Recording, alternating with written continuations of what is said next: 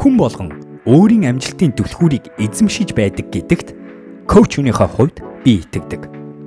Би тэгвэл яг л тэр хариултыг олоход чинь өөрийнхөө илүү хувилбарыг бий болгох чинь зориулж энэ подкастыг хийдэг байгаа.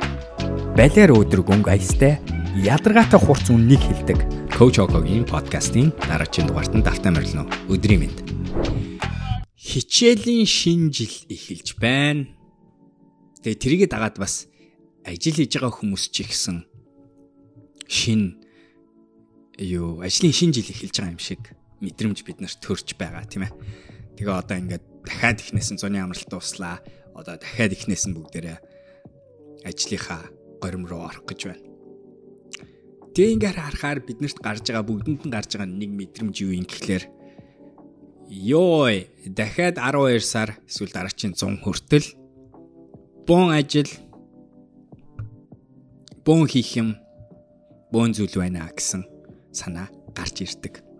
Тэгээд бодонгууд зарим нөхцөлд ихэнх хүмүүс нь болохоор айгуугаа энэ бэлэн байгаа. Одоо яа тэгэхээр тэр хүмүүс нь 100 амарч чадсан, өөрийгөө цэнгэлж чадсан, бэлтгэлтэй байгаа. Сэтгэл зүйн хувьд, би физиологийн хувьд амарч чадсан, өөрийгөө цэнгэлж чадсан юм ба. А ихэнх нь болохоор үгүй. Харин ч тэрийг хараад залхуу хурж байна, ядарч байна, бууж өгмөр санагдж байна. Сэтгэлээр хүнд санагдж байна. Тэгвэл яах вэ? Өнөөдрийн подкастаар хэллээ. Энэ сэдвийн тухай ярив. Яаж өөрийгөө ер нь энэ өх ажилд бэлтэх үү? Энэ их одоо энэ хийх гэж буй энэ энэ юм эхлэлийн цэг дээр ирчихсэн. Гэхдээ ирмээргүй байвал энэ цэг дээр баймааргүй байвал яаж өөрийгөө бэлтэх вэ гэдэг тухай өнөөдөр хэлүүлээ подкастер Coach Окогийн подкастер яри. За уламжлал ёсоор хэлээ ишлэлээр эхэлнэ.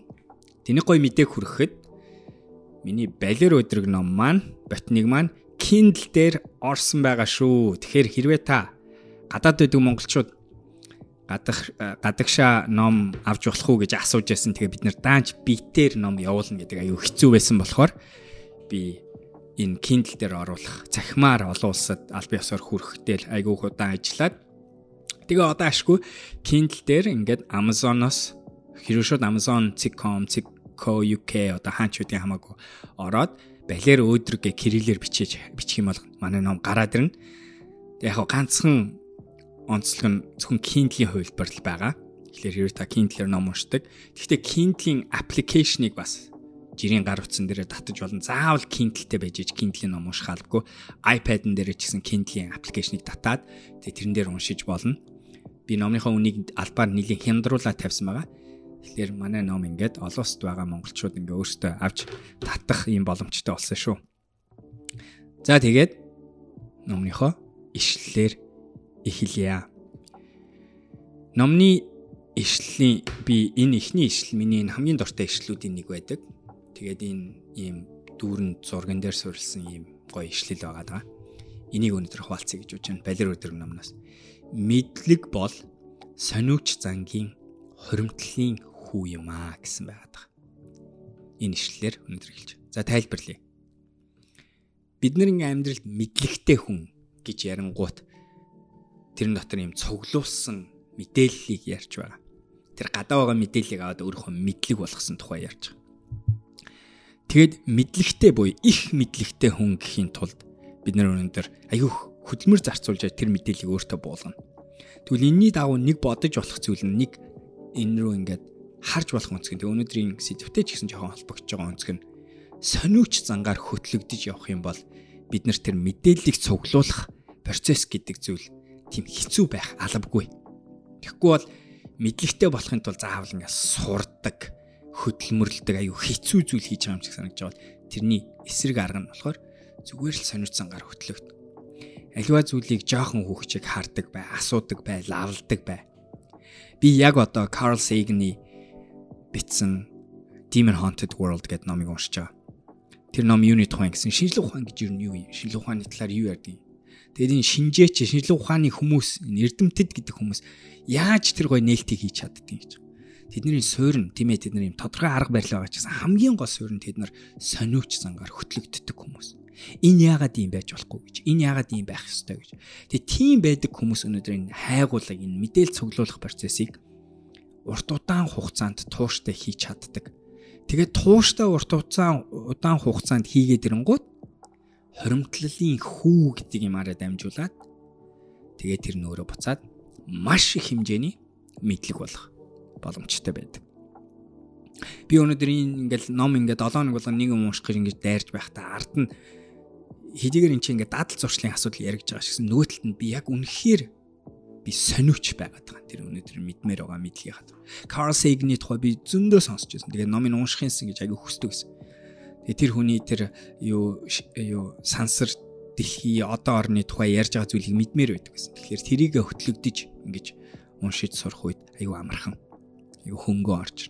Тэгээд би тэгээ яваадах юм бол харамтлын хүн маш их хэмжээний мэдлэг болох боломжтой гэсэн үг ээ. За өнөөдрийн ишлэл балер өдрөг ботын ишлэл байла. Мэдлэг бол сонирч зангийн хоримтлалын хүү юм аа гэсэн хэсэг байла. За тэгээ өнөөдрийнхөө сэдв рүү орцгоё. Өнөөдрийн сэдв болохоор хичээлийн шинэ жил эхлэх гэж байна. Бүх юм эхэлж байна. Энэ үед би яаж тэнхээтэй яаж өөрийгөө бэлтэх вэ гэж. Зарим нэг хүмүүс нь айгүй азтайгаар төрч ярьсан. 100 гэдэг зүйлд амралтыг зөв өнгөрөөгөөд би физиологийн амралтыг бий болгоод тэнхээгээ нөхөх. Тэгээ би энэ үгийг дандаа хэлдэг энэ тэнхээтэй байх гэж энэ их монгол үг айгүй гоё үг. Англиар ярих юм бол energy management гэж энергийн менежмент удирдлага гэж ярьж болно. Тэнхээ гэдэг үг өөрөө айгүй чухал, айгүй гоё, оновчтой үг гэж бодож байгаа. Гэтэ амарч чадсан хүмүүс яасан гэхээр физиологийн тэнхээгээ цэнгэлж чадсан, дүүрэн байгаа гэсэн үг. Бас нөгөө талд нь сэтгэл зүйн тэнхээгээ өндөр байлгах чадсан. Тэгээд тэд нар яаж вэ гэхээр энэ ингээд дараачийн 100 хүрэх гэж байгаа энэ бүх ажлын өмнө энэ ингээд гарааны тэр цэг дээр ирээ зогсож явахдаа тэр их хийх гэж байгаа ажлыг хараад толгойд нь багтаж байгаа бярн намтагж байгаа. Хийн гэдэг амархан биш, урам зоригоор хөтлөгдсөн мэдрэмжийг аваад яарсан байдлаар одоо тийм бэлэн байж чадж байгаа. А нөгөө талд нь өөрийгөө цэнгэлж чадаагүй. Өөрийгөө амраач чадаагүй. Тэ 100 одоо айгу эсрэгээр айгу холом хийцэн яах вэ? Ядарсан. Тэр ингээ урт замыг харангуут бууж өгмөр санагдсан. Шантарсан. Тэгээ ард нь тэнхээгүй болсон ийм мэдрэмж гарч байгаа сэтгэл зүйн сэтгэл зүй бие физиологийн үед аюу тийм новшин аюу тийм гой биш. Тэг би тэр үгийн албаар хэлсэн шүү новшин гэдэг. Тэгвэл энэ нөхцөлд яах вэ гэж. За би нэг энгийн жишээ хэлье. Би сая дөнгөж сая өөрөө өнгөрсөн 7 хоногт амралт аваад Португал улсаар аялж үзлээ. Анх удаага Португал улсаар аялж үзлээ. Тэгээд аюугаа байсан ч гэсэн бид нар хурмаар явсан болохоор тэнд байх хугацаанд яасан байх нь. Виноны улс, вино айгүйх уусан. Өдөр шөнөгүй айгүйх програмтай байсан. Айгүйх юм хийж үзэж явсан. Тэгээд би нөгөө нэг өөрийнхөө хүсэж идэг нөгөө амралтын горим руу орчод аагүй. Итгэвтэй амралт байхсан энэ тухай би бас подкаст алиси хийсэн. Тэгээ би өнөөдөр ажил дээр ирж ангууд би нэг юм анзаарсан. Нэг нь болохоор миний бие физиологийн тэнхээ ерөөсө сорогдоод байхгүй болсон. Яг л би чанартай нойр авчаад аагүй, согтруулахундаа хэтрүүлж хэрэгэлсэн. Португалчууд, Испаниудын бас нэг юм орой хоол айгүй хоцруулж иддэг хүмүүс 9-өөс оройны хоолой 8-аас ресторанууд нь 7 бас нэгдээд тэгээ хүмүүс 8 9 гэж оройны хоолой иддэг. Тэгээ тэр чинь миний хувьд бол нойрын маань шууд алдаг зүйл байна. Тэгээд энэ өнөөдөр ингээ би ажилдаа буцаж орж ирээд явангууд миний бие физиологийн тэнхээ бол нилээн юм багасцсан төвшөнд орж ирсэн. Гэхдээ миний сэтгэл зүйн тэнхээ өндөр байсан. Яг тэгэхээр би ажиллаа бодохгүйгээр стресс бодохгүйгээр тэгтээ бас яг тэгж чадаагүй бас яг 100% хэлэхэд яг тэгэхээр хит хитэн асуудлуудын мессежүүд над руу орж ирсэн хэд хэдэн стресслүүлэх тийм горимууд бий болсон байсан. Тэгээ би тэрэнд нь стрессэлсэн болохоор миний сэтгэл зүйн хувьд тэнхээ бас тийм сайн а физиологоос арай дээр тэгтээ бас тийм сайн байж чадаагүй. Тэгээд өнөөдөр ингээ ирэнгуут би эхлээд болохоор нөгөө төрүүч ярьсан шиг ёо яаж одоо би энэ бүх зүйлийг яаж одоо энэ 7 хоногуд яаж ингээ шинэ хичээлийн жилийг ингээ ягаад ажиллаа мундаг амжуулсан хүн болох юм бэ гэж бодонгууд үнэхээр шантармаар хэцүү санагдчих байна. Энэ үед нь би өөрөө юу хийдэг вэ? Юу юу сурсан бэ гэдгийг таайттай өндөр хуваалцъя гэж үзсэн. За хамгийн хамгийн хамгийн түрүүн бол ерөөсөө тэнхээгээ цэнэглэх горим. Энэ айгүй энгийн сонсогдож байгаа боловч би та хэд амлаж байна яг ингээд сэтгэл зүгээр унаад сэтгэл зүгээр ингээд новшин санагдаж явах үед хамгийн түрүүн илүүтдийн бодохгүйгээр зүгээр л өөрийнхөө тэнхийг цэнгэлэх гэдэг зүйлийг л хийчих. Тэрэн дотор ногоортлоо унтчих. Бие хоол хүнсээрээ, шингэнээрээ цэнгэлчих. Тэгчих юм бол физиолого дагаад тархины тэнхээ өөрөө цэнэглэгдэж эхэлнэ. Яг батарейтай адилхан. Батарей байхгүй болонгууд юм хийж чадахгүй. Тэгвэл батарейгаа цэнэглэнэ. Гэхдээ батарей яах вэ гэхээр бие цэнэглээд ирэнгууд тэр батарей нь бүр маш энгийнээр ингэж батхад бар хүн дээшийг ингэ яваад яваад яваад тэгээд батарей дүүрээд ирэнгууд энэ дээдсгүй таны тархи толгой сэтгэл зүй зүрхэн бие энтер гэдэг чинь бас буцаад цэнэглэгдэнэ. Айгуу гой бие унтаж амраасны дараа кофе уудаг хүмүүс өглөө тайван сэрснийхаа дараа эхний аяг кофегаа ууж байгаа. Тэгэн гут одоо энд хүмүүс яриад байдаг бяр мэдрэгддэг гэдэг зүйл явагдана. Энэ үед бид нар ерөөсөө тэр гадаа гараад байгаа тэр нэг хийх гэж байгаа ажил багасж байгаа юм байхгүй, хийцэн байгаа юм байхгүй, тэр нь алга болж байгаа юм байхгүй, стресслүүлж байгаа юмнууд нь тэр алга болж байгаа юм байхгүй. Бүх юм хэвэр байна. Зүгээр л би өнөөдөр батарей хамаагүй цэнхтэй болохоор би тэр лүгээ дайрахад сэтгэл зүйн хувьд бэлтгэлтэй болж эхэлнэ. Тэр миний хамгийн түрүүн хийдэг юм тэнхээ байгаад байгаа шүү. Тэнхээгээ цэнгэлэх хэрвээ та өшөө жоохон хүчтэй өндөр түвшинд нараагаа өөрчилж сэнэглэе гэвэл унтаж амарч хоол хүнс зөв хэрэглэхээсээ гадна бас спортоор хичээлчих юм бол өнөө бие усан дааврын балансыг бас тогтоогоод бэлтгэлтэй болгоно гэсэн. За энэ үед би нэг 2 3 өөрчн сануулмаар байгаа үгс болон ишлэлийг хуваалцмаар байна. Хамгийн түрүүн таны өмнө тэр хийх гэж байгаа ажил дуусахгүй юм мэт санагдаж байж маадгүй. Таны өмнө чин тулгараад байгаа хийх гэж байгаа ажил айгүй хэцүү, хүнд, болохгүй, бүтэхгүй, хэцүүтэх гэж байгаа юм шиг юмнууд байж маадгүй. Энэ үед нь би танд ганцхан зүйлийг сануулмаар.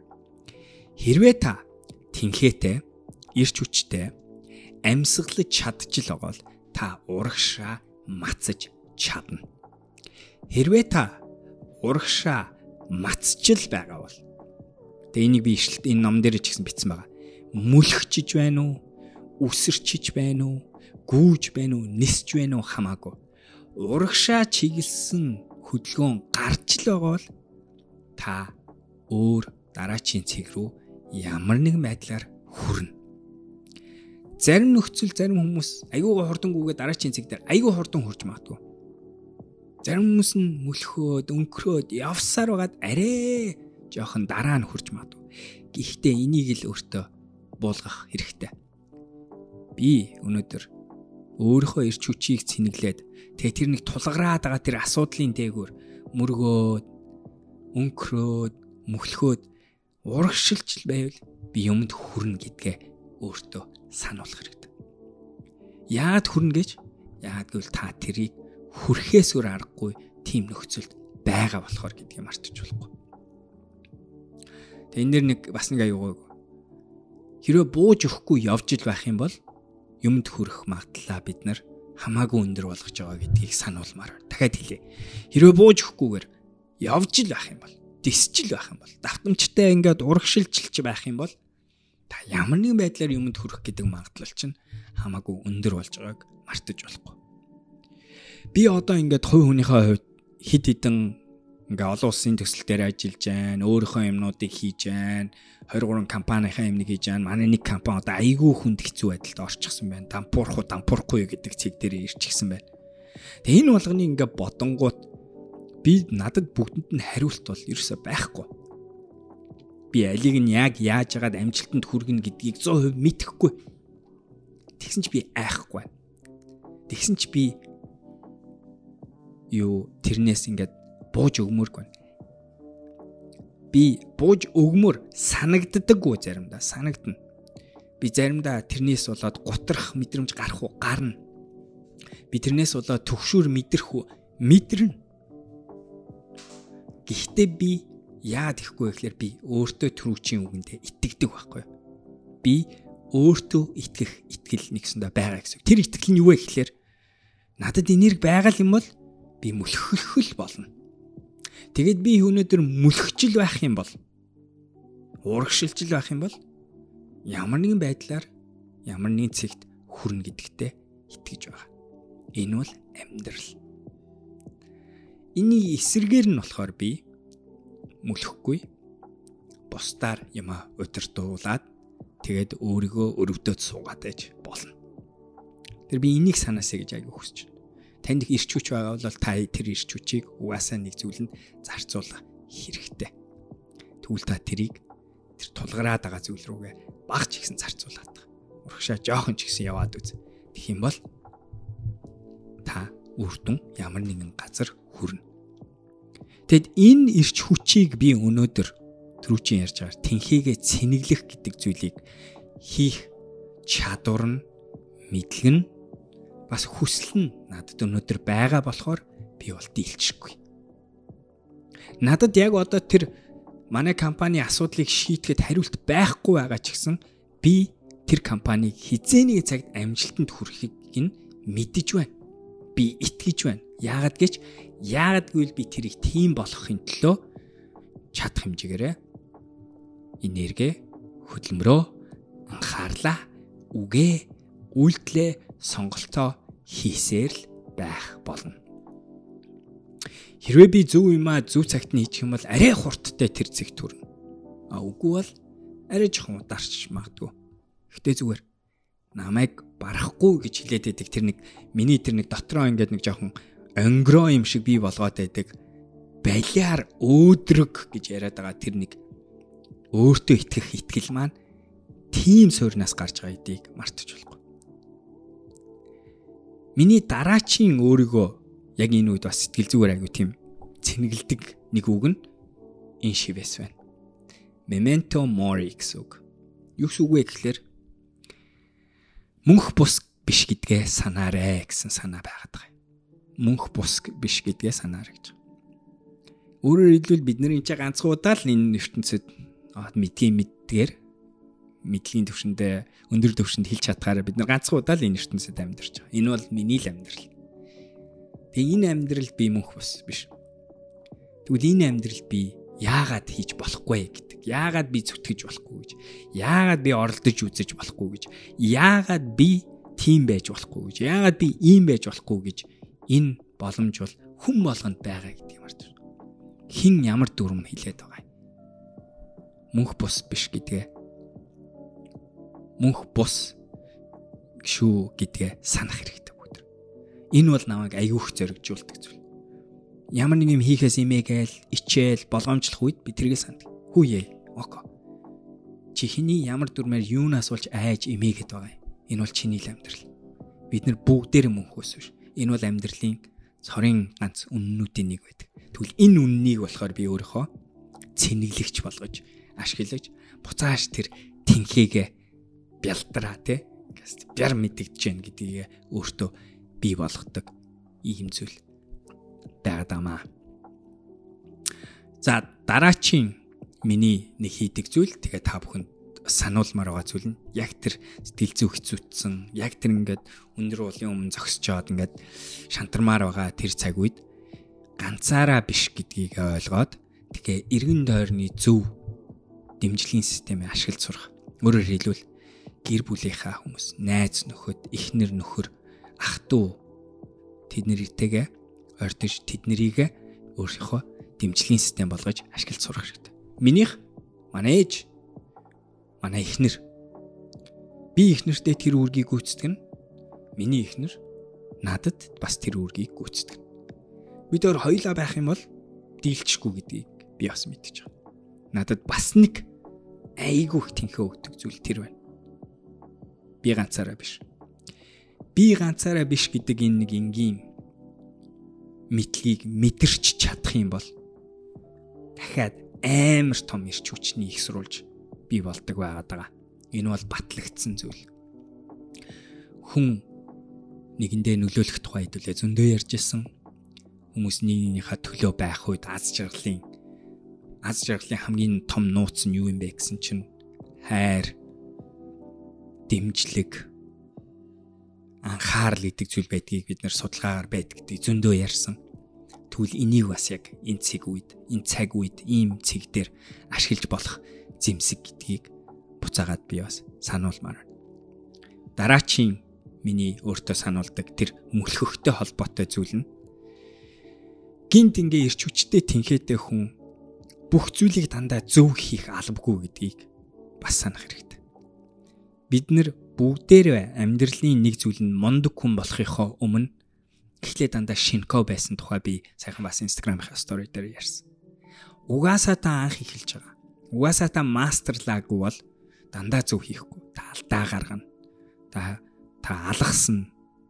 Та мартна, та шантрна, та ядарна Тэгэхээр энэ бол бодит үннүүд. Тэ энэ үннийг хүлээн зөвшөөрөх хэрэгтэй. Өөрөөр хэлбэл тэр уул руу алхаж явахдаа би заримдаа зүг алхаж яснаа хажуу чинь унана. Ойчин.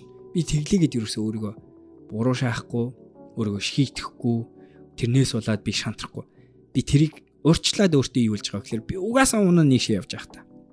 Би угаасаа буруу төөрж явж магадгүй. Би угаасаа айгүй удаан алхаж магадгүй. Тэгжээсээ би мүлхэж эхэлнэ. Тэгжээсээ босоо зогсно. Гэдгийг өөрчлөөд мэдчих юм бол дахиад адилхан би сэтгэл зүйн дийлчгүй тэр тэнхээний суурийг өөртөө бий болгож байгаа асуудал байгаад байна. За гих мэтэр өнөөдөр би сэтгэл зүйн хувьд үнэхээр навшин санагдаад юм хиймээргүй, тэнхээгүй, ядарсан, бууж өгмөр санагдчихвэл ингэж өөрийгөө бицэнгэлж өөрийнхөө тэнхээг бэлтгэдэг байгаад байгаа шүү. Өнөөдөр энийг нэг хальт ярих гэж бодлоо яа тэлэр энэ цэг яг одоо олон хүний хувьд бөөнөр хэдлээ системтэйгээр зэрэг энийг мэдэрч байна. Тэгээ энэ үед нэг ганц хоёр ч гэсэн сануулга дэмжлэг болох болов гэж найдаж байна. Юу гэж бодож байна? Комент сект өөрийнхөө саналыг хэлээрэй. Та бас өөрийнхөө ашигладаг айгуу гоё өөрийгөө яг ингээд цэнгэлждэг тэнхээгээ бий болгодог арга чинь ямар арга вэ? Комент сект бичиж хуваалцаарай. Балер өдрөг байцгаагаараа энэ видеог анх удаага үзэж байгаа бол миний YouTube суваг subscribe хийгээ битгий мартаарай 7 хоногт манай багийн зүгээс 2-оос 3 шинэ видео оруулж байгаа шүү. Тэгэхээр тэднийг харъя гэвэл subscribe хийгээ битгий мартаарай, лайк дараарай. Тэгээд л дараачийн видеогоор уулзцаая баяртай.